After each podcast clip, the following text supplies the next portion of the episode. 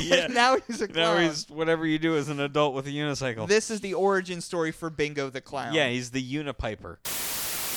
Hey Roaches, I'm Todd Tondera, and welcome to my audio thrifting diary. I scour secondhand stores searching for interesting artifacts, useful unusuals, trendy trinkets, cool collectibles, and good garbage. Each week for the show, I take a guest secondhand shopping. After we gather a thrift haul, we record an episode based on our findings. I'm sentimentally attached to things you have forgotten. It's time to get thrifty. Hey, who said you could come in here?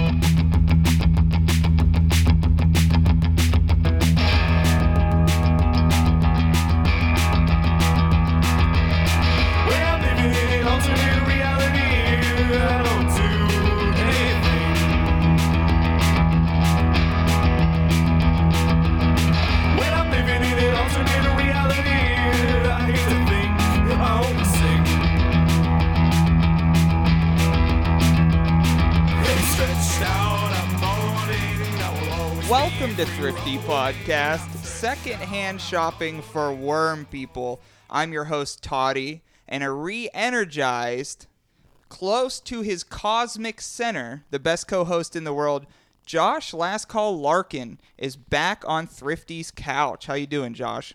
Good. It's a it's a new year. Got a good vibe. Got good things in the works. We got every reason to feel good. So I hope And Happy New Year to all the roaches, huh? Yeah, the first episode of the new year. Uh, I hope everybody out there's had a good holiday season. Mm-hmm. Coming into the new year, refreshed and looking forward to things. Well, as you said, refreshed, you picked up a water bottle that contains wine, the alcohol in it. Yeah, it was a good day thrifting. We had a little wine at the bins tonight. Yeah, that's a that's a that's a rare one. I don't believe that I've ever. I mean, there's something that I was on when I've been at the bins before, but it's never been wine the alcohol. So I do appreciate the wine, wine the alcohol. Yeah, it was a late night and you were driving, so I had every reason to drink wine. It was a chill night at the outlet. Uh, Yeah. We saw a lot of new folks there um, that came in. A lot of people were uh, looking for clothes, so a lot of the clothes went, but uh, we got a killer thrift haul. We uh, the cart was about a third to maybe a half full, which is actually pretty good for us because we go out every week. So um, gathering that much stuff every week, it piles up. So yeah, a good third of the cart filled is pretty good for us. Um, we have some new segments to debut on this episode uh, to ring in the new year. But before we get into that, we want to uh, announce an official sponsorship uh, for Thrifty Podcast, a brand new sponsor on the horizon, Josh. Yeah, and honestly, we're very hyped about this. Uh, Mm-hmm. They're a great folks. Uh, we've known them for a while, uh, so it's it's a great thing to go into the new year with Mm-hmm. this. And uh, they're called Commonwealth Press. Now, uh, the pos- podcast records out of Pittsburgh, PA, so it's very well known locally. Um CWPress.com, Commonwealth Press. But what they are, um, their local is held at Pittsburgh. They actually started in the south side of Pittsburgh in a basement. And what Commonwealth does, they do T-shirts, they do hoodies, they do banners, they do stickers. So all your merchandise concerns, they could uh, help you out with. Um, I spoke with Dan from Commonwealth earlier today.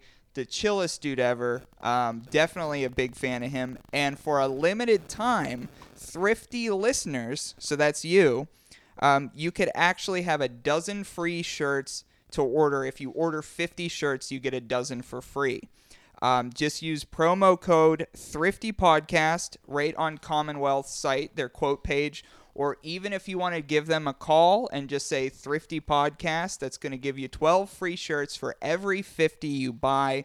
They have a bunch of different colors, um, a lot of different fits, a lot of different t shirt materials themselves, but they're awesome. And that leads me to our second announcement we've got t-shirts if you don't know that already we've got electric green t-shirts with a big black shoe and it says get roached and slime right on them and you could check those out on thrifty's thrifty podcast facebook page they're out and up right now buy yours right now Yeah, I was gonna say when you're looking at Commonwealth, check out the electric green because it's a great color.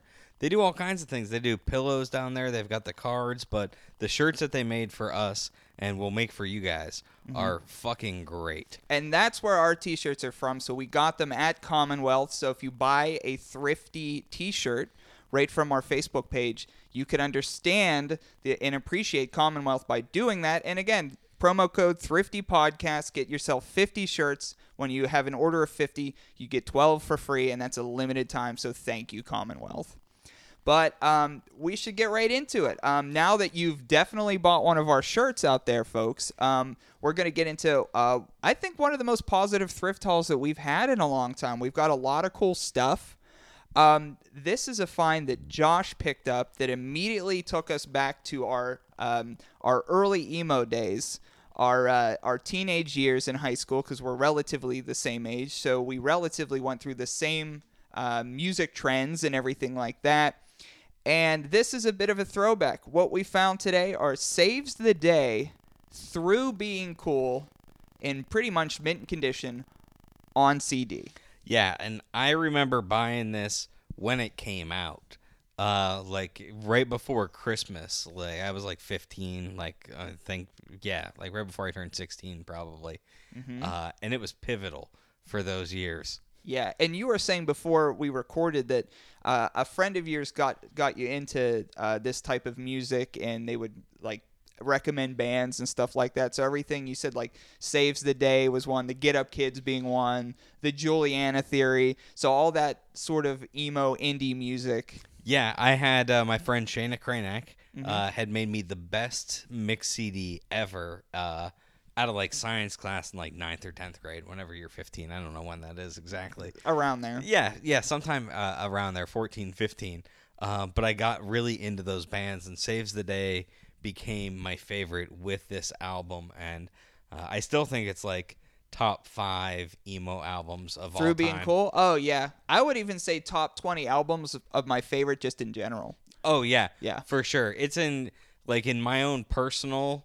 It's in my top ten for sure, just because there were a lot of seminal moments, and every breakup had "At Your Funeral," like uh, you know, or no, uh, "My Sweet Fracture." My sweet, yeah. At your funeral came on the next. That disc. was the next My one. sweet fracture was the hit off of Through Being Cool. Yeah. and Holly Hox Forget Me Nots is on this one. Yeah, Holly Hox Forget Me Nots was a fucking Yeah, banger. and "Shoulder to the Wheel," which I think was like the kind of thing that broke them out to other people. Yeah. And with this record too, um, I had uh, I was in the seventh grade, going into the eighth grade, and I had met somebody that I had a crush on. And when I had met them, they were obviously way cooler than I was. And I wanted to to get into the music to impress them. I wanted to get into the music they were into. It's yeah, that's what you have in common with people you go with. Yeah, Yeah, and so they recommended me Saves the Day right off the bat through being cool. Bought it. You know, that was 1999. I bought it in 1999, so I was a little ass kid.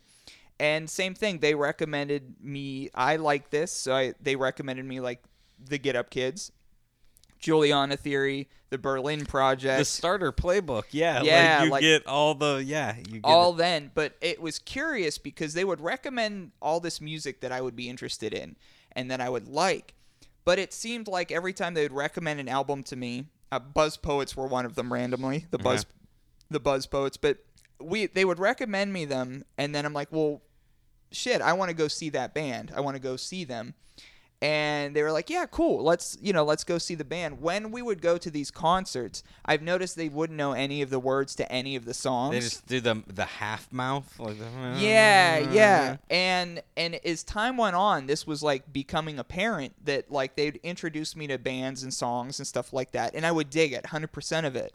Like it's like as if yeah, hundred percent of it. And I had noticed that they actually, after a while, they actually didn't know these bands. So this cool person who was like, listen to this band, listen to that, they were making me into that cool 15 year old, 16 year old. They were making me into that. And it ended up that I was, I mean, I'll probably, st- I'm probably still not as cool as them back then, but like I knew the scene.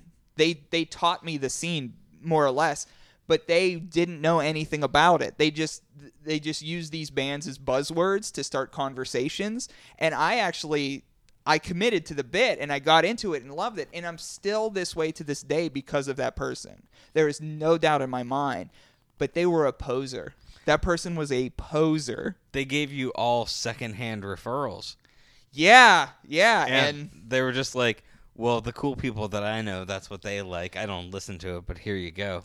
And funny enough, so this person that I'm talking about, they actually had a, a friend who was really into that stuff. And that's how they ended up passing it on to me. So it was secondhand Yeah. posing. And that actual the the actual cool person is a local wrestler nowadays, a lady wrestler. I'll I'll say off air just because I don't want to blow up her spot because she probably I mean she probably doesn't care at all, but just in case. I've got a good idea who it is, anyways. yeah, so that was her. It was her. She was a local wrestler, and uh, she was the one actually into that. And to this day, we're still not uh, the local wrestler and I, who are actually into that music. We're still not that good of friends. Um, I don't talk to the poser person anymore. Um, but I'm. I mean, they were. I don't want to. I don't want to harp on them too much. They were really sweet. You indirectly, well, you indirectly lo- owe your whole musical taste to the cool wrestler a cool wrestler that's basically a stranger to me. directly to your poser ex. yeah. Well, no, we weren't even. We weren't even. I was trying to flirt. We didn't even. Oh, you guys weren't even like, oh. No, no, Oh. that person actually dated two of my friends. Well, you saved yourself because if they're gonna lie about that, just imagine what else you could have uncovered. yeah, we kissed once, but they were like a very sweet person. So regardless of the music posing, I, I, when I realized that they were posing with the music, I didn't have a crush on them anymore. But like, we actually remained great friends, and they were a very sweet, very charming person. So I thank them anyway because, you know, they they taught me how to live. So saves the day through being cool was huge. You know, I'm glad that we picked that up today. But I saw saves the day probably seven, eight times. No shit, because they would open for every single band ever. See, I never got to see him live because I li- I grew up in the middle of nowhere, Mm-hmm. and getting to concerts wasn't a thing. You know, when I was 15. Yeah. Uh, so I was stranded, and but I did get the T-shirt. I bought that online. That was the very first thing I ever bought on the internet. Really, Yeah, it a Saves the Day T-shirt, that's a lot of fun. and I still have it all these years later. That's really good, and you kept that. Yeah, uh, it's got to be at 21. That shirt can drink now. Ooh, Yeah. get that shirt. That shirt is older than people who listen to Get to that shirt. Drinking wine, the alcohol, baby. Yeah, yeah, I got the birthday coming up, and that just made me feel way older. Ah, sorry about that. But the the coolest Saves the Day show I think I went to was at um, the Civic Arena. The Civic Arena was the old hockey arena in Pittsburgh, which ended up being called Mellon Arena towards its end. Right? Was it Mellon after Civic? yeah, it spun off and became yeah Mellon for a little bit. Nobody ever called it that. but Yeah, So the Civic Arena, I saw Ozma, Saves the Day, and Weezer that's at one show. at one show. That's a great show. Who headlined it Uh, exactly? Weezer. Save, Okay. Saves the Day opened. Ozma was the in between middle band. It was it was cool. yeah, that would be a great show. hmm And I had like socks on my wrists and stuff like that because at the time I was young, I thought this was punk, which it sort of is, but it's like more emo than punk. Yeah, So it's- at the time, like if you went to a punk show, like you're like dressed edgy, but if you went to an emo show, you do, I mean this is 15, 16 years old, you dress emo. Well, I actually put Liberty spikes in my hair that night because I thought I was listening to punk music, and then I went, I was like, no, Weezer is dork music. Damn it, fucked up. But then I'd Yeah. learn. I learned. This was only my introduction to the music scene. I wa- killed it later on. It was that time where if you had any kind of like pop punky sound, you could get signed. But like, Yeah. you and then it was just up to people who listened to filter out who was good and who wasn't. basically. So that was our first find today. Josh picked that up, gave that to me, which I, I do appreciate that. So that was saves the day through being cool. Something else that you picked up last week that we didn't use on the show because we wanted to get batteries for it. Um, we're going to get into a find last week. Now we got the baby of this. Now we got the daddy version, and we're talking about electronic hot shot basketball. Milton Bradley from 1990. Yeah, this is the big boy that has the moving backboard that comes back and forth. Hmm And you found this in a couple of different pieces, but we almost got a complete hot shot basketball. we have the box, we have the directions, we have the balls, we put it together. How did you find all that stuff? It was in the box. It was just sitting underneath a ton of stuff in Mm-hmm. the box. uh, whoever packaged it up had just kind of like wedged it in there. The frame that goes around the basketball hoop is kind of crooked from the way that they wedged it uh, in there. But yeah, it for all intents and purposes, it works except for the scoring mechanism. the scoring mechanism on the back. So the mechanism that brings the hoop closer and further away works. The the spring loaded uh, how you load the ball works. Um, the timer works. The clock works. Everything like that. yeah, music, LED, or all of that stuff works. But there is a little donger that when you get the ball into the net, it hits this little tab, which then tallies your score. Well, unfortunately, the little tab is the only thing broken on this thing. So we have instructions. We have you. You found the instructions in the in the ball separately. Yeah, the uh, the balls uh, and the instructions and I think the hoop uh, were Separately. in a little Ziploc bag. Because you found that in another Goodwill outlet bin, I think. Yeah, because when we found the box and we opened it up and uh, we realized that a couple pieces were missing, I realized with the way that the box was packaged, I was like, They're- They just probably it, fell out. yeah, it would have had to have been in there. That those people would have put it in there.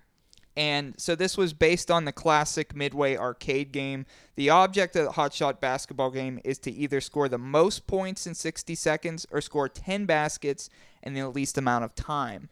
So with the scoring mechanism, the only thing not working, I just wanted you to flick it on, maybe shoot some basketball so we could get some sound in this piece. But it's awesome. This sound is great. Shoot him. See, I've been practicing, but the wine has diminished all the skills that I earned earlier.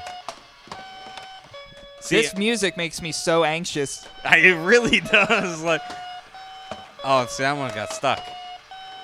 And last week when I practiced with the batteries not in it, I did significantly better than I'm doing now. Yeah, you didn't do it too bad though. And then let's hit this other button, see what this one does. Is it, Charge! So anyway, so we got it to work. Everything works, and the only thing when we play one on one, which we can do maybe after the recording or somewhat, we just have to tally each other's scores. yeah, that's we've, it. We've just got to keep honest track Mm-hmm. of how it actually goes. And these, because we have this complete, right? Complete in the box, they range from $30 all the way to a $100.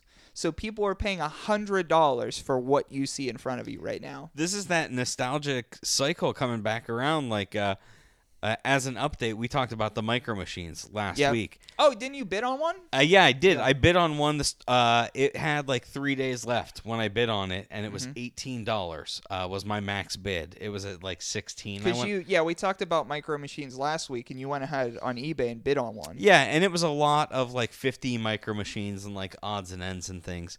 Uh, and it ended up going for like forty-five or forty-six dollars. Whoa. Yeah, I dropped out way before that, but it went up quickly. Yeah. And we were taking a look at those because there was a lot of different like vehicles later on because there was like planes and trains and all that. But when I had micro machines, I just had like the baby cars, and you had a bunch I had, of other ones. yeah, I had the whole universe, but mm-hmm. that's what we're doing. You know, guys our age, people, you know, that are coming into their 30s, they buy the stuff that they grew up with. You know, mm-hmm. they have kids and they want to show their kids those things. And Well, with Hot Shots itself, I it couldn't have been more than like a month ago that we found the, the travel Hot Shots. Yeah, Something like that on the Camp Parsley episode. yeah, it wasn't all that long ago. I think it was a month or two ago at most. And then we find the big one. Yeah, the cool then one. So we could play them back to back even. This one came around. We can have a Hot Shots tournament and Karate Fighters. We should just set up a whole 90s tournament style, just arcade. could be fun. And at the end of the month too, um, live show, Thrifty live show, maybe at the uh, it's uh, Friday, January twenty fifth. Um, we're actually going to have it right here at my apartment. A lot of local shows are showing up. Maybe I'll set some up and have some fun. Yeah, we'll put our trash out. Come play with, come play with our trash. Uh, what else did we get this week? Oh, okay. Um, next up on the the fines list today is something that uh, I got this as a part of a VHS haul. Now this was like a horror haul, so there was a lot of different tapes and a lot of doubles that I got. But I had like uh, a lot of Jasons were in it, and a lot of Freddys were in it. But the most important one I got out of this haul was Nightmare on Elm Street 2 Freddy's Revenge. Now, this tape was uh, from uh, Media. It was a media release. It's a brand of uh, a production company. And what I believe is, I believe this is the second pressing of Nightmare on Elm Street 2. I think it's the second pressing. So it's right after like the the big the the big first release. This was the second one. Um, it may even be first. I'm not sure, but it's either the first or the second one. But this was released in 1986, directed by Jack Sholder, and uh, written by David Chaskin. And this Nightmare on Elm Street is remembered for a very particular thing, Josh, and you may remember um, what this was remembered for. It's the gay Nightmare on Elm Street. It's the gay one, yeah. Um, so what's going on here? The film is set five years after Freddy's apparent defeat, and the film comment the film commentators have often remarked on the film's perceived homoerotic theme, claiming its subtext suggests character Jesse, who's the the main person, Jesse Walsh, played by Mark Patton, is a repressed homosexual. and that's why Freddy, yeah, Freddy's tormenting him.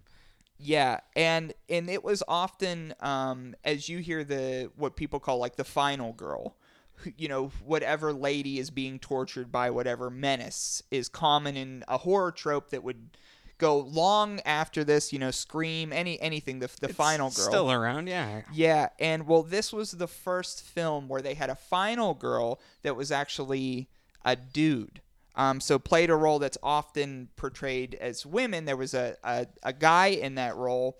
And the interesting thing about this is the fact that uh, the, the, the character Jesse Walsh, he was uh, portrayed by actor Mark Patton and Mark Patton was actually uh, bi. He was bisexual, but he was not out about that.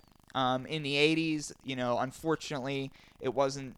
You couldn't really talk about it, you know, and for several reasons, people don't need to talk about their sexuality. Like, for instance, you know, I, I, I, I was. I've been adamant in talking about my sexuality only for a couple of years. You know, I'm not straight. Yeah, and in the '80s, you just you you weren't supposed to. It wasn't out there. You just did your cocaine and shut up. Yeah, and so what had happened was is the actor the actor was actually bisexual, and him um, um, accepting this role and going for it, he actually felt like kind of used by the the by the the staff and and the writer and the director because they knew that he was you know quote unquote like in the closet as they would say back then. And so this would like kind of portray him in that light. So it would it would basically out him without his like without him wanting to be outed. Right, not through him as himself, but as him through the character. yeah um so what had happened with this is it went back and forth and for years um you know the director was said that I he said I simply didn't have the self-awareness to realize that any of this might be interpreted as gay and it actually Nightmare on Elm Street 2 has a cult following in the gay community. So it's the gay one. So back then Mark Patton felt pretty intimidated by coming out and you know, he actually quit acting after this film and went into interior design. And that Not was, hiding there. that was a, a common thing that happened, I think, to a lot of '80s actors Yep. who weren't straight. Like, was you would as soon as the pressure came, you would you know have to cover, Mm-hmm. and that was the the bad thing. But Mark now has it on his side. Exactly, exactly. So then he felt very uh, ostracized from the business and he quit acting. He didn't do any major roles. But nowadays, with it uh, being a little bit more acceptable for folks like myself and other people coming out about their sexuality, he's a hero. he's a hero because he went through all this garbage shit that they put him through in the 80s.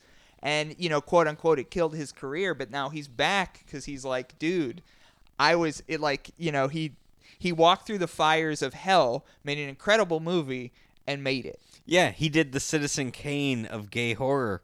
Yeah. And now you, yeah, now he's in that revered Comic Con, you know, cult Mm-hmm. little circle. And Robert Englund, who plays Freddy, Um, he was actually very forthcoming, and he said it was obviously intended to. It was obviously intended to be a bisexual film. Jesse's wrestling with whether to come out or not to come out, and his sexual desires that were manifested manifested by Freddy. We did it subtly, but the casting of Mark Patton was intentional.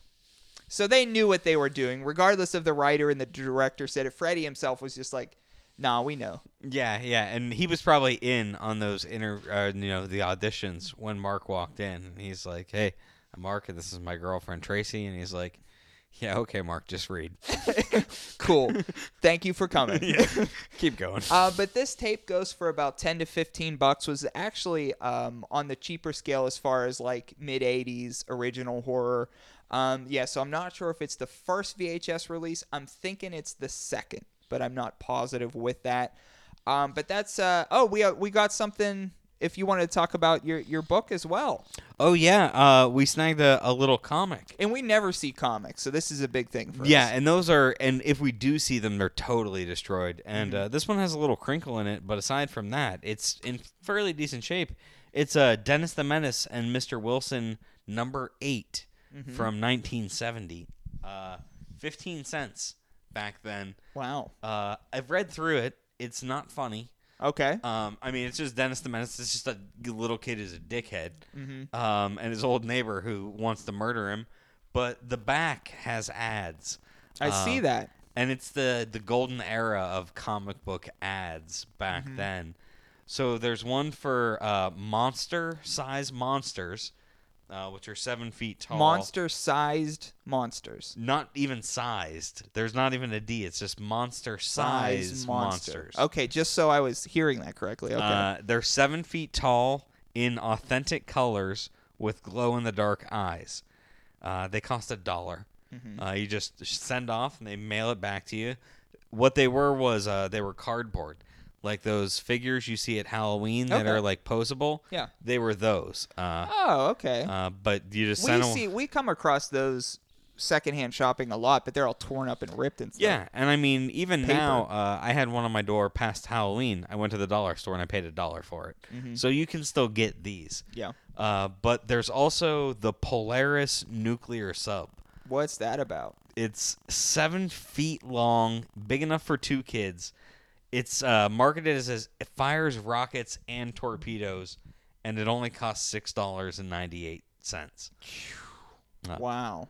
Uh, there's a ten day free trial, but You could so you could do that for 10 you could do that for 9 days and ship that back if you hate it. yeah, uh, Okay. It's seven feet long, seats two kids, got controls that work, uh, rockets that fire, real periscope, firing torpedoes, and electrically lit instrument panel. Okay. So it's a whole it's it's a whole thing. Which I don't know how it's lit because it's made out of cardboard. I looked it Uh-huh. up and uh, it's just cardboard that you just like fold out and sit into. Now maybe it it doesn't say, but maybe you, you would know from just uh, looking it up. Now, when you sit in that thing, is there a bottom to it, or is it just an assumed bottom? Like you do you wear it like Fred Flintstone wears his car? Yes. Like you wear it like you wear his car? Yeah, and you could- you wear you wear it. Yeah, and- sit in it and wear it. yeah, you could get up and walk around in it if you wanted to, you know. Okay, so Uh, Fred Flintstone submarine. Yeah, and uh, I'm not sure how the the you know the rockets fire. The, they probably didn't. yeah, the the real periscope. It's a periscope I think that goes up and down, but I don't think it's a periscope you can look through. Mm-hmm. Uh, but Yeah, it'd be impossible with paper. yeah, and no I mean, mirrors, nothing. I haven't done the conversion to see what 698 is in 1970 money, but Mm-hmm. I think you probably wanted this, and then it was one of those things you got disappointed about. Because it was probably just too big and clunky, and we're like, screw it. And that's the great thing about having Dennis the Menace is the con- the ads for these are always better than the products Mm-hmm. actually were for them.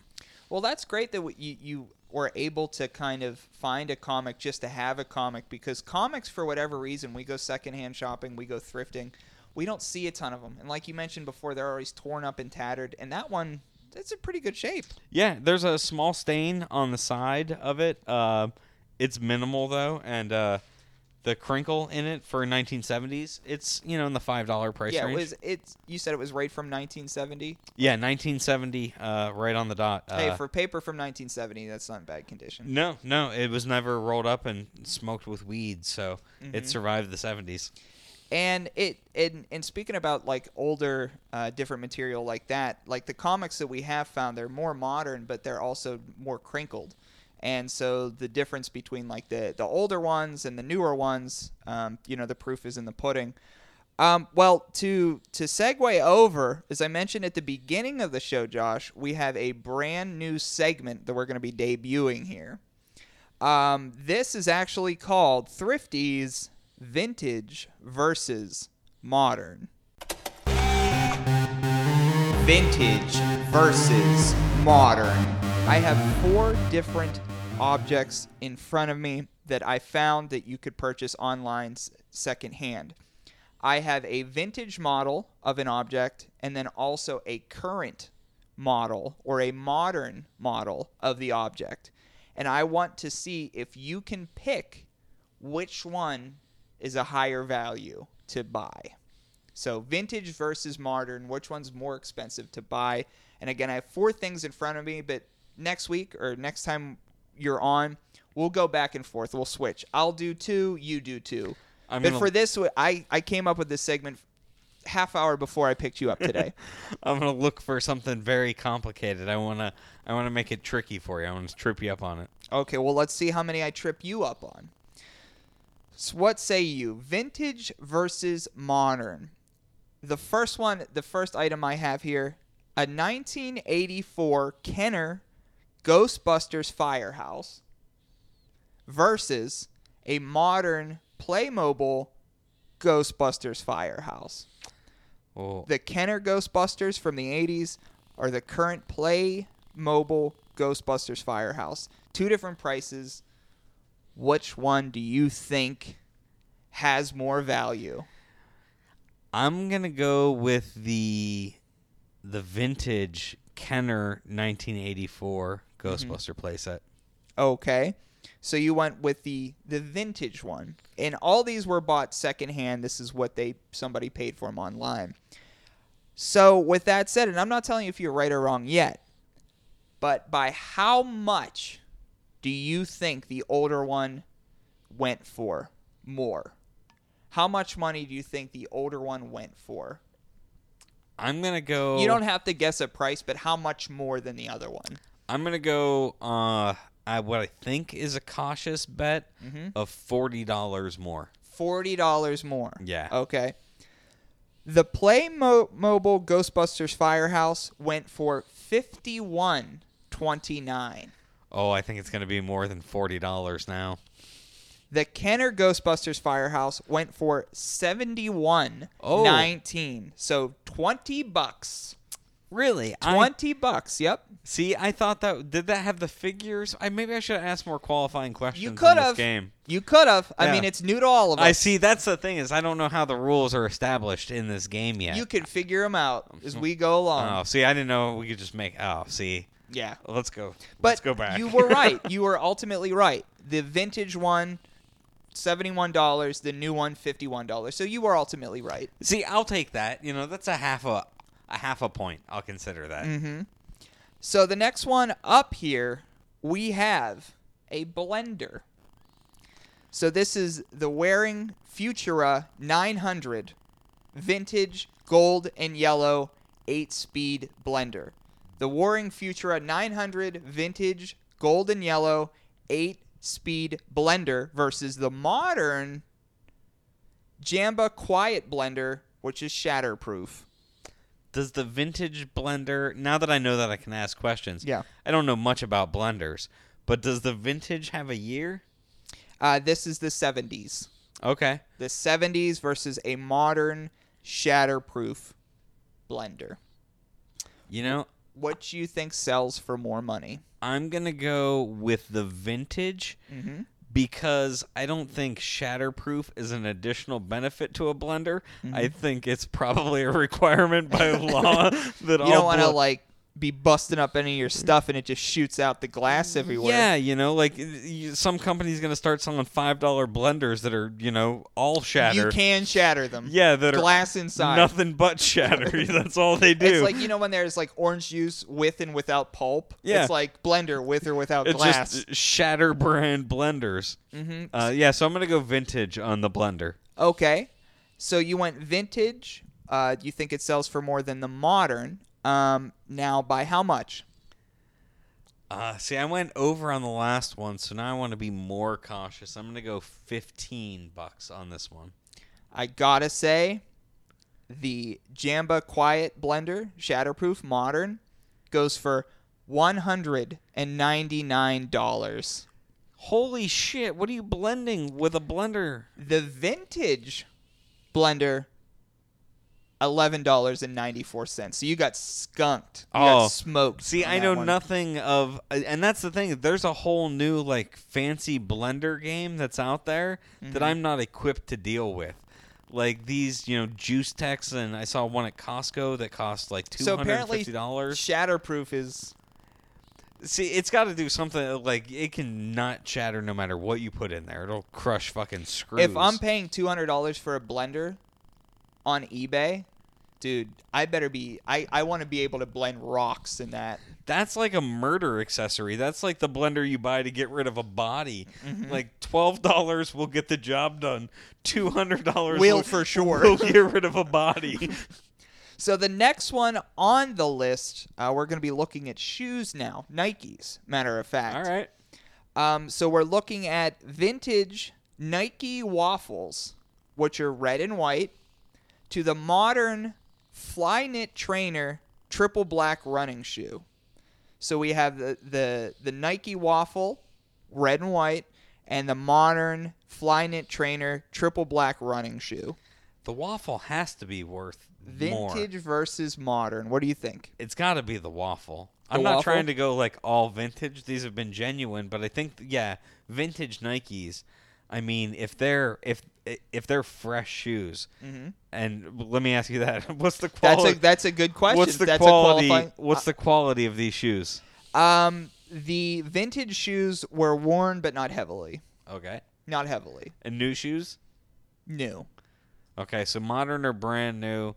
I'm still gonna go the vintage, even though they're used. I still think they're gonna go for more than the all black trainers. Okay. Um, now by how much? This part of the game is tricky. Yeah, it's fun though. We're having fun with this. yeah. First time through, we're having fun. I like this. yeah. Um, I'm gonna go with thirty bucks. Thirty bucks. Okay. So you said the vintage waffles, um, thirty dollars more than the modern trainers. Okay. Yeah, So the fly net, the Flyknit trainers triple black running shoe, they go for seventy three dollars. all right. I feel good about this. The vintage Nike waffles, fifty six.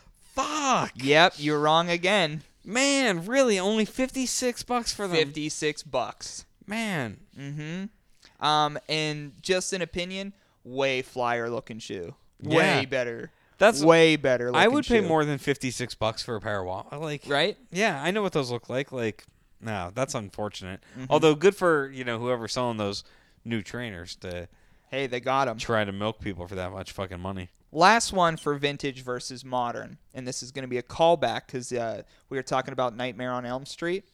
Well, uh, the VHS box set. This is Nightmare on Elm Street one through seven. So there's a VHS box set. On the spines is it depicts like an image of Freddy. On the spines of each of them is a little part of Freddy, and then combined is like Freddy. He's in, there. in a whole artistic representation. Now these were put out, um, I believe, in like the late '90s, early 2000s. Okay, so, that was I was gonna ask that. The reason why I mentioned that, and and you didn't have to ask a qualifying question to get that, is because obviously these aren't first print because it's a a VHS collection of all seven. Right. So it's not the first. they came Freddy. out over a span of what, like 15 years something, or something? like yeah. that. Yeah. So we have the VHS box set of all Nightmare on Elm Streets versus the modern Blu-rays of all seven Nightmare on Elm Street. So the Blu-ray collection or the VHS collection of Nightmare on Elm Street, vintage versus modern. What say you? Hmm. And see, the Blu-ray's probably been in production ever since they started making Blu-rays, but that VHS box set was probably a very limited run. Even though, and there might be something special about the image. Is there anything special about the image or Um, the uh, the I, collection? I had said from- just like the spine had Freddy on Yeah. it. Um, so if you put all the tapes together, you would see a picture of Freddy. Okay. The Blu-ray set was just like uh, just like what you'd think a, like a chubby cardboard box with I think like a hologram on the front. Okay. Um. Are they both new and sealed? Both new and sealed. Both new and sealed. All right. Uh. And this is on eBay. Okay. If they're both new and sealed, I'm gonna go with the VHS collection. Okay. By how much? Uh. Ten dollars. Ten dollars. Okay. So the vintage VHS box set versus the modern Blu-ray set. The modern Blu-ray Nightmare on Elm Street collection, thirty-three bucks on eBay. Cause I mean, it's got like five shitty movies on that collection. The VHS box set, thirty-seven dollars. Okay. So you did it. That probably was your closest one, right? Yeah, and you know what? I was gonna go with five, but I was like, Four dollars difference. I didn't think you would pick anything that was that close of a difference. So that's very well played. I try my best. So the Yeah. VHS box set of Freddy 37, the modern Blu-ray 33. This is a strategy I'm gonna take forward and and make Yeah. this game even more difficult So and if fun. I hadn't thought about uh, putting this segment together right before I picked you up today, you would have been a part of it. But the next time we do it, which is probably next week, I'll do one, you do one, and we'll just go back and forth. All right, I'm two and zero or uh, two for two right now. So Well, two for t- four. two and two. yeah, two, two, and two. two, which is you got to think fine because that's fifty percent. Yeah, and it, it. I mean, I didn't mean to guess all vintage, but it. This is a difficult in the moment game, so Mm-hmm. I feel like this is going to be a fun bit going forward, and I hope everybody you know roots for this. So Yeah. jump on Facebook and throw up a W. Yeah, throw up a throw up a W that you modern. welcome this new segment, uh, welcoming into the new year, um, new sponsorship, a lot of cool things going on. We're gonna take a quick commercial break. When we return, fan favorite segment, Thrift Tales returns, and this Thrift Tales out of Lansing, Michigan, where two boys are going to be fighting over a unicycle. Stay tuned.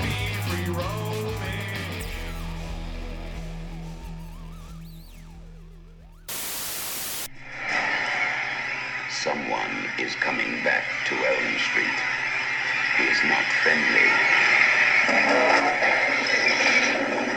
He is not patient. Not a welcome visitor. No! No! No! But he has something terribly special for the new kid on the block. It started to happen again. Dad! I'm in trouble. You've had some scary dreams, okay? Help! Daddy can't help you now. There's something inside him.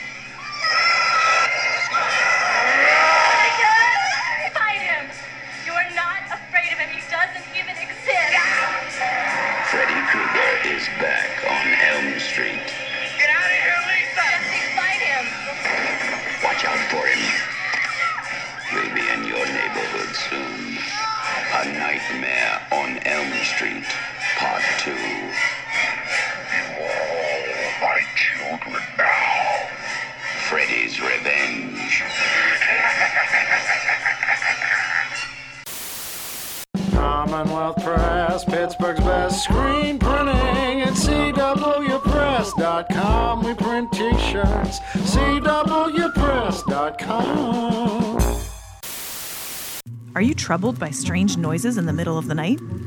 Do you experience feelings of dread in your basement or attic? Have you or your family ever seen a spook, specter, or ghost? If the answer is yes, then don't wait another minute. Pick up the phone and call the professionals Werewolf Ambulance. Our courteous and efficient staff is on call 24 hours a day to serve all your horror movie comedy podcast needs. We're, We're ready to believe you. Wait, weren't we going to change that? We're ready to entertain you? Works for me. Werewolfambulance.libsyn.com or wherever you listen to podcasts. So today being a pretty good thrift haul, we always have stuff in our cart that we throw back as usual. Um, and on lighter days, we tend to, to to keep, I guess, stupider things, less important things. And something that we got today, Josh, that we did put back just because we got so much cool stuff. We found a weird mask, right? Like a weird head, shoulders Yeah, it was mask, like- like combined. One of like the upper torso, like it had like That's the word. pauldrons attached to it. It was an upper torso uh, skeleton knight sort of mask. Yeah, it was like a, a skeleton with like a black uh, pauldron and like a chest thing, and then like a like a crown helmet on the skeleton. Mm-hmm. Well, face. we're gonna throw that in the cover art this week because I I will say I I was inside of it and it had the tiniest head a torso and mask combination has ever had, and I got my ass stuck in it. It looked like a, a an adult mask when we picked it up, but then judging by the size of it squeezing onto your head, I think it might have been a kid's mask. I thought I was it was gonna be Goosebumps haunted mask all over again. I couldn't get it off me. And uh, there's a video. Maybe we'll yeah, throw it in the comments under the yeah, thing. we'll we'll put the video out there. Uh, you getting into and getting out of the. Uh, you drew a little bit of a crowd as well. I did not know that. That was the thing because I had my to fit this mask over my head. I had to take my glasses off. I'm wearing a hat. I had to take my hat off, and I'm blind without my glasses. So I sat in this chair with this mask, and then you were doing whatever video, taking pictures, yeah, I took some picture. Well, I took one picture and took some videos, and then uh, a lot of the video is you struggling and me just trying to hold back my laughter as other people casually come around. I tore that thing off my head finally, and I had no like less than five feet away. There was a lady looking through one of the outlet bins, and I was like, "Is there people around?" And you were like, "Yeah." yeah, yeah. They started to disperse. Most of them watched you put it on, uh, Mhm. and once you were in there, they were just like, "Okay, well, he, he got in there," because that took a, a bit longer. I thought it was out. on. I thought it was on my damn head, and I actually was looking out the mouth. So I was. I had to pull more. I had to pull way you still more. had another six inches to go. Yeah. Um, so we did throw that back, but you could check that out in the cover art um, this evening. Um, now we're going to to switch gears here because coming up is fan favorite segment, thrift tales. Thrift, thrift, thrift, thrift, thrift, thrift tales. Now, for new listeners to the show, Thrift Tales are secondhand stories from all over the globe that I scour the internet for, well, whether it be Google.com, whether it be Reddit, that thing, whatever Reddit is. I'm still not positive what you call that, a forum or Yeah, something. I don't know. Bryce knows the proper term. He's on those things. Nice. Fan of the show, Bryce. Let us know what that is. But these are secondhand stories from all over the world. Uh, this one comes in from Lansing, Michigan. And this one is is out of this is old as heck. This was something that was written out that I found. This is out of the late 80s. Uh, this story out of Lansing, Michigan involves two brothers uh, fighting over a unicycle as I mentioned before we went to commercial, and you grew up with brothers. Did you guys ever fight over like stuff and toys and everything? Yeah, we fought over a lot of toys. Uh, we never had a unicycle. My parents were smart enough to buy us bikes. we eat, we got two wheels each. We yeah, didn't have to share two wheels. Yeah, I mean, we we had our own bikes, but yeah, we fought over toys because uh, there were a lot of shared universes back then. You know, uh, anything that was the same height probably. Yeah, and there's three of us between six years. So like Ninja Turtles, He Man, uh, wrestling figures, a lot of that stuff overlapped. Battle trolls. You had a battle troll or yeah, two. the, the ba- well, the battle trolls were solely mine. Uh, okay, so nobody got those. No, no. By the time the battle trolls came around, and uh, a lot of the like the micro machines, those were solely mine. Mm-hmm. Uh, a lot of the stuff that my brothers weren't into, uh, my nerdier toys, like the food fight guys, Mm-hmm. those were solely mine. Well, um, that we'll call it the Jones family. Uh, the Jones family acquired a Larun red unicycle that was made from the 80s, and the two boys involved who were said to share this one was 15 and one was 11. And mom and dad were worried that the two, two sons would fight over um, this unicycle because they bought one for both of them. But uh, early signs all seemed fine because the 11 year old and the 15 year old had like time with the unicycle, I suppose. So everything was like, you know, going according to plan. And as the two boys played around with it, it started to become the talk of the block and get attention from other kids because probably, like you were saying, other kids probably had bikes. You're the kids with the unicycle. I mean, like, it's not a common thing. I mean, people do it now as like a trendy, mm-hmm. ironic thing, you know? And this was just honest to God Yeah- unicycle. Yeah, nobody picks a unicycle as a mode of transportation. It's not efficient. So this red unicycle became the talk of the block. And when the unicycle became the talk of the block, the older boy was starting to, to catch on to this and uh, like the attention he was getting from the other folks around. Chicks really dig the unicycle when you're 15. Yeah, Mhm. you can get attention for that. Well, when it was his turn with it, he started to let the kids in the neighborhood give it a go. The younger brother, noticing that the older brother was like letting it get around, he actually straight up tattled on the the older kid and said like, "Look, you bought us this unicycle. We have even amount of time." But he's he's going, uh, you know, more than just the cul-de-sac with this unicycle. This unicycle is getting around to a lot of other kids. It's ours. I'm not agreeing to the sharing. Yeah. Yeah. So parents confronted the older kid and um and the older kid was like, "Look, here's the, here's the deal. Yeah, other kids are are riding it when I have it. Sure, caught me, right? But he's like, I'm bringing it home, and the the younger, the 11 year old, is still getting his time with this unicycle. So they were like, fair's fair. Okay, you win this round.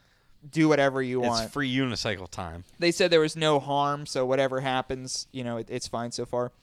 But one day, Josh, that all changed. When the older brother took it further away from the house to meet up with a friend, so he wanted to impress a friend with this. Collectively, the older brother and friend were attempting to build ramps and jumps for it because they wanted to do unicycle jumps. That's a thing. Yeah, you if you have something with wheels on it and you're 15, you're gonna build a jump. So it's not even 100% known to this day. That's how how deep the story is. But when they were when the older brother was playing with his friend on the ramps and the jumps, it broke. What broke about it? Unknown. I yeah, I mean, there's Who only did like it? s- Unknown. Six parts to a unicycle. Oh. One of the parts broke. So the older brother was like, shit, I'm going to be in a bunch of trouble. Because not only was it already known that he was letting people ride the unicycle, but he also was like, he also pled his case. He was like, look, yeah, other people were riding it, but I'm not breaking it. Yeah. Nothing's happening It's to it. fine right now. So, fearing his parents would see that it was returned broken, the older brother decided to leave it at his friend's and then act like he had no idea what was going on. And when his family realized it was gone, he was just going to say someone stole it. So, when the little brother's time with the unicycle came, the little brother was like, It's not there. And he was going to act surprised and just be like, Oh, somebody must have stole it. So that's exactly what happened. So the little brother went to like get it. I don't know where it was. Maybe it was in the shed. Maybe it was in the yard. Who mm-hmm. knows? This was the late '80s. I have no idea. And so the parents actually bought it. They bought the lie, cause he he said I brought it back. It had been out. It had been shown off. It you know. Yeah, it, been- it, it came back home. I guess it was stolen. So the parents felt bad about this because they're like, look, they actually had a cool thing going. It was working for both of them. Now it was stolen. And it was expensive. They didn't say how much they paid for it. And that's all relative because different social classes, Yeah. whatever. It was expensive for them. And so they said that they, and this is how the this thrift thrift tale gets wound into this.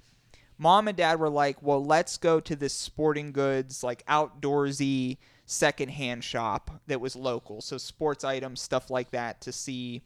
If they could buy something, maybe not a unicycle, but something between the two of them. Something they could share to have Yeah. those those moments again. unbeknownst to the older brother. Now, the older brother broke that unicycle when he was hanging out with his friend, right? And he left the unicycle at his friend's house broken. The friend's dad gathered it up in the yard, found out that it was broken, and donated it to the same store that they were on their way to. Dun dun dun. So, when the family showed up, both the older brother and the younger brother, their unicycle was in that secondhand store. So then it came out that the brother had lied because they found the same unicycle and it was broken. And he tried to cover and said it was just like another one, or somebody stole it and then they broke it and then they dropped it off. And, and mom and dad were like, You wouldn't do that. If you're gonna steal something, you're also not gonna donate something. So yeah, so the whole family saw the broken unicycle in the secondhand shop, and the older brother was then finally grounded. The new, the younger brother, the little brother, in a couple of weeks, they bought him his own unicycle. Yeah, I was gonna say that's the reward he should get for it because he played by the rules and the whole time. Yeah, that's the thing is that like I was the youngest of my brothers and like I wanted to be the regulator, you know? Yeah. Like if we all had something and I saw my older brothers who were smarter, stronger, you know, everything more than me, Yeah. I could the one advantage you have as a younger brother is narking.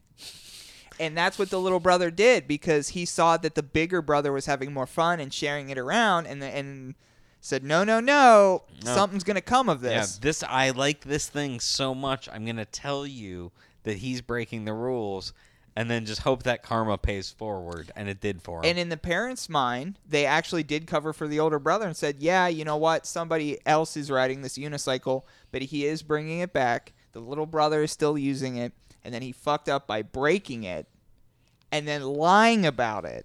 So this was, I guess, a story that somebody posted, um, talking about like family memories and how a secondhand store, how it's almost impossible for that to happen, but they went and they saw the same unicycle broken at the secondhand store. That's a valuable life lesson. I hope they've grown since they were 15.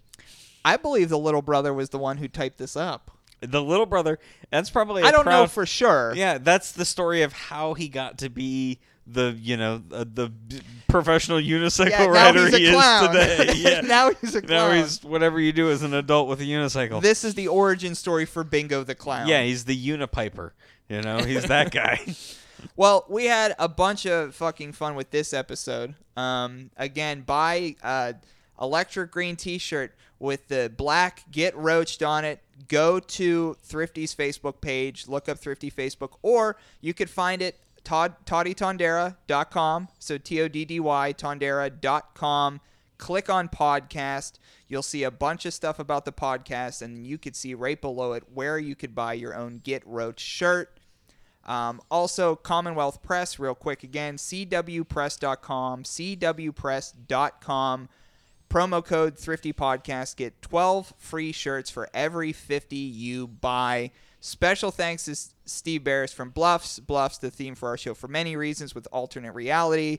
Josh, do you think that's enough plugs? Do you think I have one more in me? Uh, you could probably squeeze another one out if you want to. I mean, if Saves the Day wants to give a shout out, you know, Saves the and, day. Thank you for our teenage yeah, years. if they can come around to the event that we have on the 25th, it's you know uh, right before my 35th birthday. It'd be a great tribute show. great. Uh, yeah, just a none. I will say, Saves the Day. I know is still a band, and it only has Chris Conley in it, and then other other folks Yeah, he's filled in, but like still uh, Yeah. relatively the same. for sure. But that is Friday, January twenty fifth, podcast night at the Tolma for local shows. Uh, we're gonna have Ghoul on Ghoul, Neon Brainiacs, uh, Start the Beat with Sykes, and we're gonna be in there four podcasts, recording four episodes, one you, three to five dollar donation. Ask for address if you're in the area or if you're uh, familiar with any of those other shows. Those folks know what the address is to, and don't tell a cop. That's for sure. yeah, no cops. Uh, That's Do not tell a cop Uh, about it. Everybody is welcome except for cops who are on duty. If you're a cool cop and you're not on duty, that's okay still. Still okay, but Ish, still ish. ish. More okay. Yeah, let us More okay. let us know in advance so we can do our cop background screenings. And for everybody else, get roached.